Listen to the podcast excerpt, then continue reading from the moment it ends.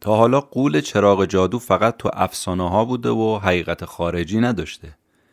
اما نویسنده این کتاب اعتقاد داره یه غولی درون ما هست که همون قابلیت‌های غول چراغ جادو رو داره. قدرتمند، نامحدوده و منتظر بهش دستور بدیم، اونم بلافاصله بگه چشم ارباب. اگه مایلید با ضمیر ناخودآگاه و قدرت‌های شگفت‌انگیزش آشنا بشید، این اپیزود رو بشنوید. سلام، این اپیزود هفدهم پادکست کتاب جیبیه که در بهمن ماه نود و نه منتشر میشه. کتاب جیبی پادکستیه که جمعه ها منتشر میشه و من مهدی بهمنی هر هفته خلاصه یک کتاب رو تعریف میکنم.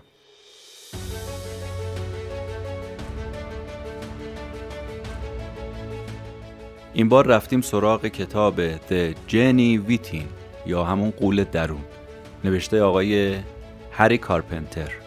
بریم ببینیم حرف اصلی نویسنده تو این کتاب چیه.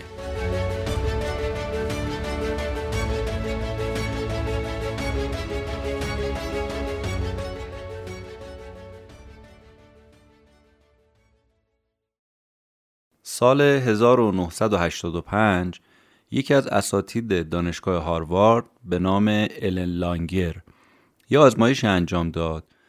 تو این آزمایش نشون داد که آدما میتونن با تغییر باورهاشون جوانتر به نظر بیان.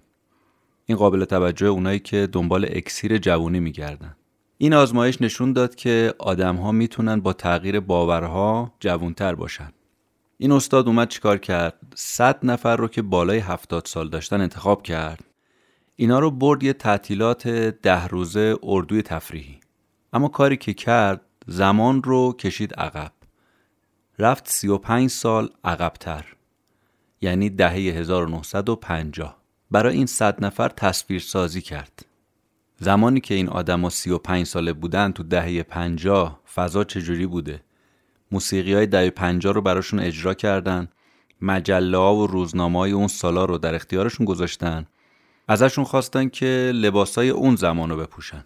راهنماییشون هم کردن که رفتارایی رو داشته باشن که انگار برگشتن سی و پنج سال پیش. اردو تموم شد، نتیجه ها رو بررسی کردن.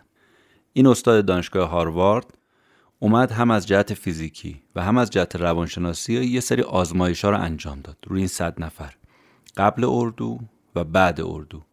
اومد این آزمایش های فیزیکی، روانشناسی رو اینها رو با هم مقایسه کرد. تو هر دو تا قسمت فیزیکی و روانشناسی نتیجه آزمایش ها شگفت انگیز بود. آدما جوانتر شده بودن، جوانتر به نظر می اومدن. چرا؟ چی تغییر کرده بود؟ چی باعث شده بود که سن ظاهرشون کمتر شده باشه، جوانتر به نظر برسن؟ فقط و فقط یه چیز، باور. یعنی ضمیر ناخودآگاهشون قبول کرده بود اینا جوانتر شدن. نویسنده این کتاب اسم این ضمیر ناخودآگاه رو گذاشته غول درون. این اسم از همون داستان علاءالدین و چراغ جادو گرفته. غول چراغ جادو بیرون میاد، به علاءالدین میگه در خدمتم سرورم، دستور بدید انجام بدم. نویسنده کتاب میگه ضمیر ناخودآگاه هم عین همین غول چراغ جادو برای ما میتونه عمل بکنه. دستور بهش بدیم اونم عمل بکنه. غول درون یا همون ضمیر ناخودآگاه ما قدرتمند قدرتمنده. هر کاری به جرئت میشه گفت که ازش برمیاد. اگه دستورای درستی بهش داده بشه با تمام قدرت انجام میده. محدودیتی هم براش وجود نداره، برخلاف ضمیر خودآگاه که محدودیت داره. ضمیر خودآگاه و ناخودآگاه هم تو تعریف نویسنده اینه. ضمیر خودآگاه اینه که ما ازش آگاهی داریم، کارهایی که آگاهانه انجام میدیم. ضمیر ناخودآگاه هم کارهایی که ازش آگاهی نداریم. ضمیر خودآگاه دائما میخواد محدودیت ها رو به ما تحمیل کنه، اما این غول درون، این ضمیر ناخودآگاه زیر بار هیچ محدودیتی نمیره. این قدرت زیاد رو ضمیر ناخودآگاه از کجا آورده؟ دلیلش اینه که حوزه استحفاظیش خیلی گسترده است. نود و دو درصد مغز ضمیر ناخودآگاهه. فقط هشت درصد باقی مونده برای ضمیر خودآگاه. یعنی اعمال آگاهانه ما هشت درصد از مغزه و بقیه اعمال ما رو اعمال ناآگاه ما تشکیل میده، که همون چیزایی که بر ما ملکه شده، عادت شده، ملکه ذهنمون شده، اصلا ناخواسته بدون اینکه روش اراده‌ای داشته باشیم انجام میدیم. مثل همین نفس کشیدن، مثل خیلی کارهای دیگه.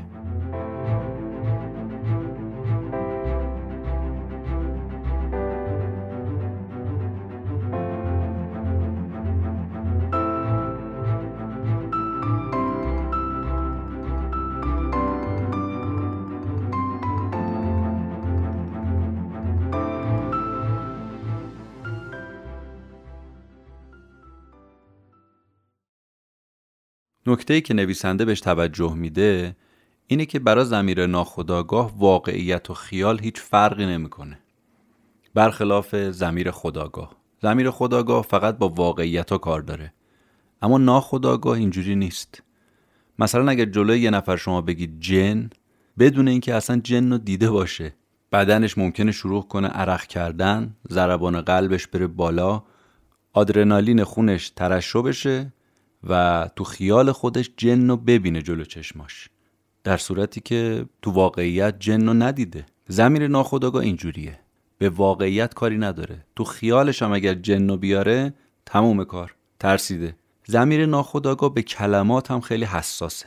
مثلا اگر شما بهش بگید که دست با چلفتی هستم، میره سراغ دست با چلفتی بودن، یه کاری میکنه کارایی که از شما صادر میشه کاملا این تیپی باشه، ناغافل بخوری رو زمین، همه نگات کنن، هر هر کرکر بخندن و از اینجور چیزا.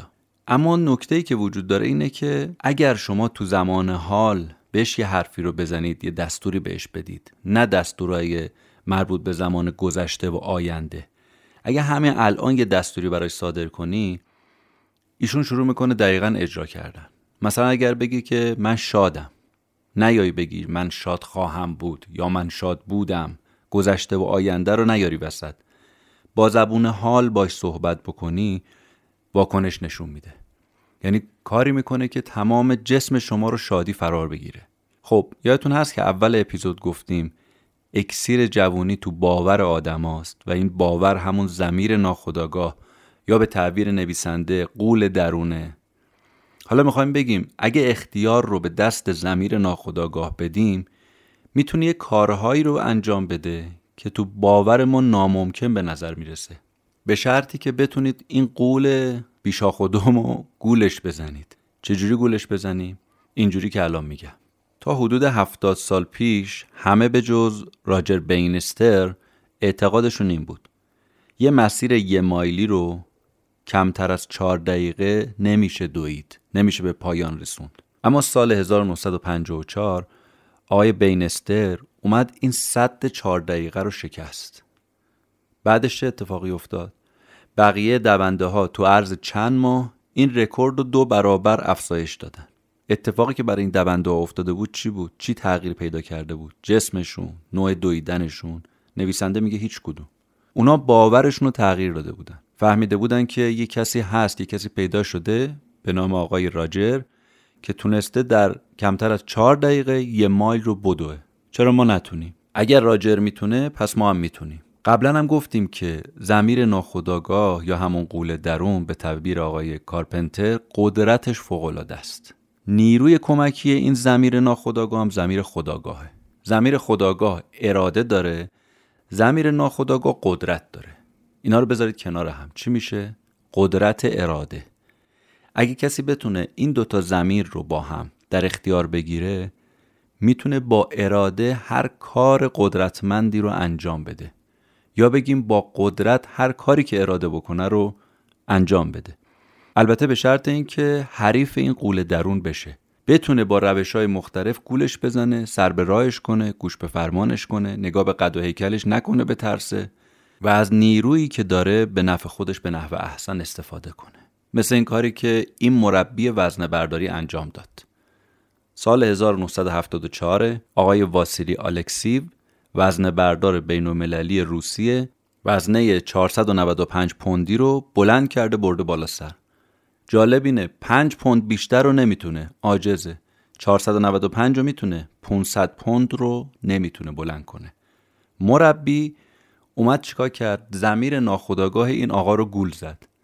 یه حقه‌ای به کار برد. واسیلی رفت زیر میله، بلند کرد از جا و برد بالا سر. وقتی آورد پایین میله رو، مربی برگشت بهش گفت که فهمیدی چه وزنی رو بلند کردی؟ واسیل برگشت گفت خب چهارصد و نود و پنج دیگه. مربی بهش گفت نه، پانصد پوند. خشکش زد واسیلی که چطور امکان داره. بعد حقه رو که بهش گفت تازه فهمید که آره داستان از چه قرار بوده. قول چراغ جادو همینجوری راحت گول میخوره. ضمیر ناخودآگاه ما رو همینجوری، چون ساده است، زود باوره، نویسنده میگه میشه گولش زد. این نشون میده که اگر ما یه چیزی رو بخوایم، اگه یه چیزی رو اراده بکنیم، با ضمیر خودآگاه و با قدرت ضمیر ناخودآگاه میتونیم ایجادش بکنیم، بیافرینیم، انجامش بدیم. برای همین استش که نویسنده دائما تو این کتاب سفارش میکنه که با ضمیر ناخودآگاهتون و این قول قدرتمند و عملکردهایی که داره بیشتر آشنا بشیم.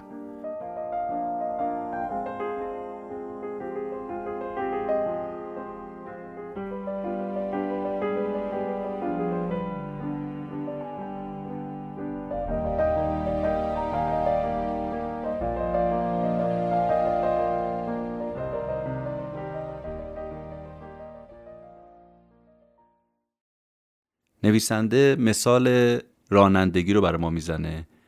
میگه تو یاد گرفتن رانندگی یادتون هست اون اوایل چجوری بودین؟ واقعا برگردیم به اون روزی اولی که داشتیم هممون تمرین رانندگی میکردیم، ببینیم مثل الان رانندگی میکردیم بی خیال و راحت؟ نه. اون موقع وقتی پشت فرمون قرار میگرفتیم تمام فکر و ذکرمون این بود که پامون رو به جای ترمز رو گاز نذاریم. اما حالا چی؟ اصلا انگار نه انگار، اصلا برای اون مهم نیست جای ترمز و گاز کدومه و کجاست. اتفاقی که افتاده چی بوده؟ ذهن و مغز ما جوری طراحی شده، استدلال کرده، راه و چارو پیدا کرده، بعد تا آخر عمر همه رو سپرده به ضمیر ناخودآگاه. چون توسعه داره دیگه، گفتیم چقدر تو مغز ما وسعت داره.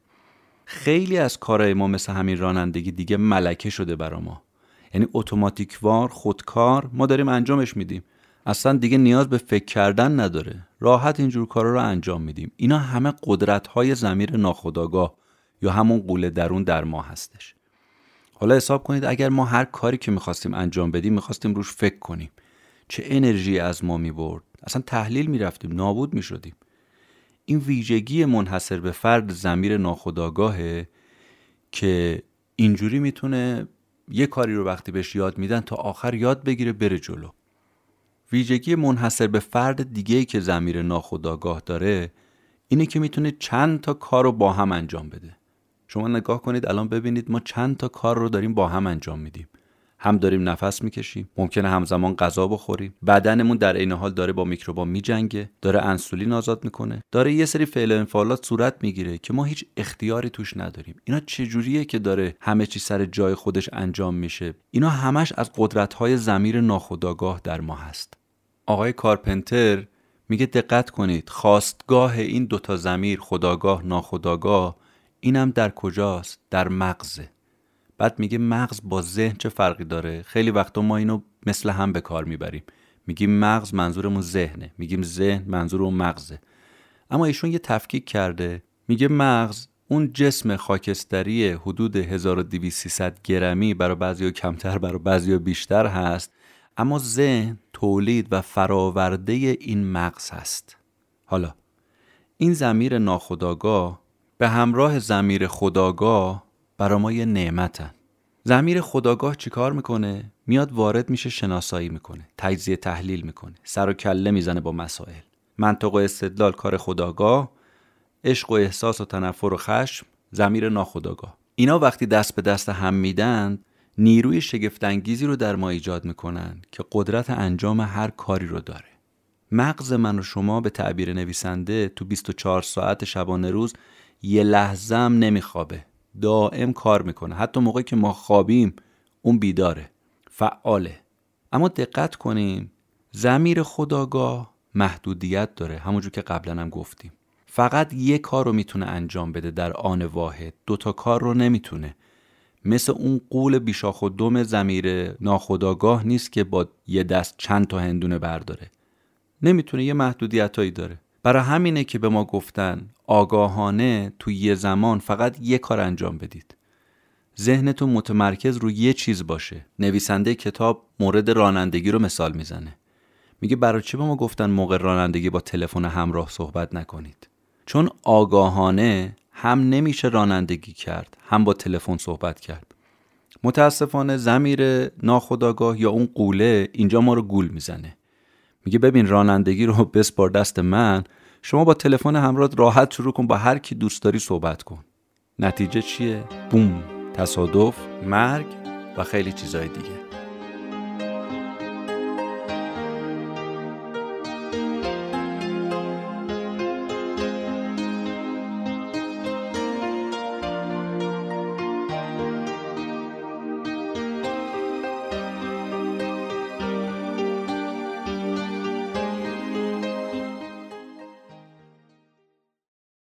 نویسنده این کتاب میگه این مطلبی که گفتیم به صورت یه مقاله علمی پژوهشی تو نشریه نیویورک تایمز چاپ شده.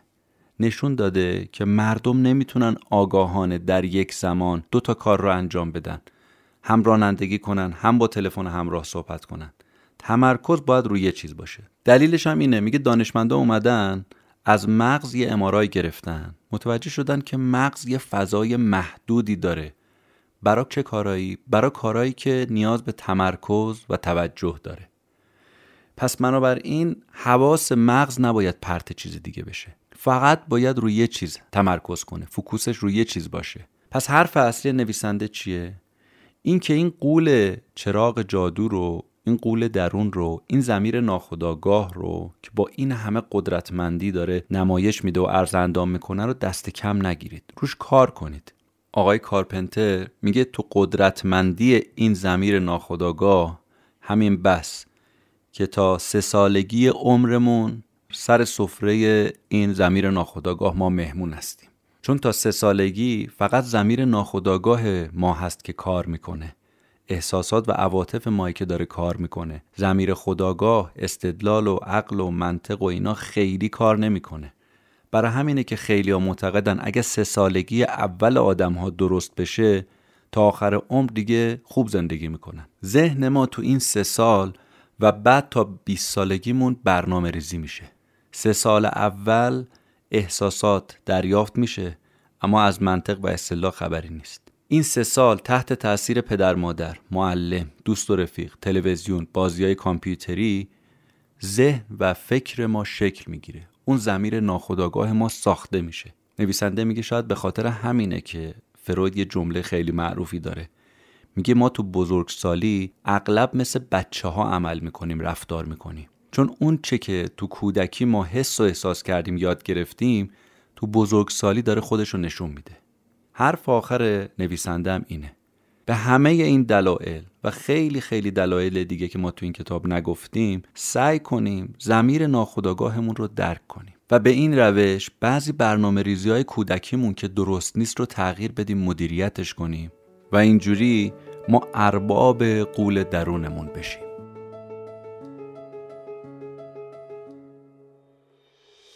اون چه که شنیدید اپیزود هفدهم پادکست کتاب جیبی بود. ممنون که ما رو میشنوید. روز روزگار خوش. خدا نگهدار.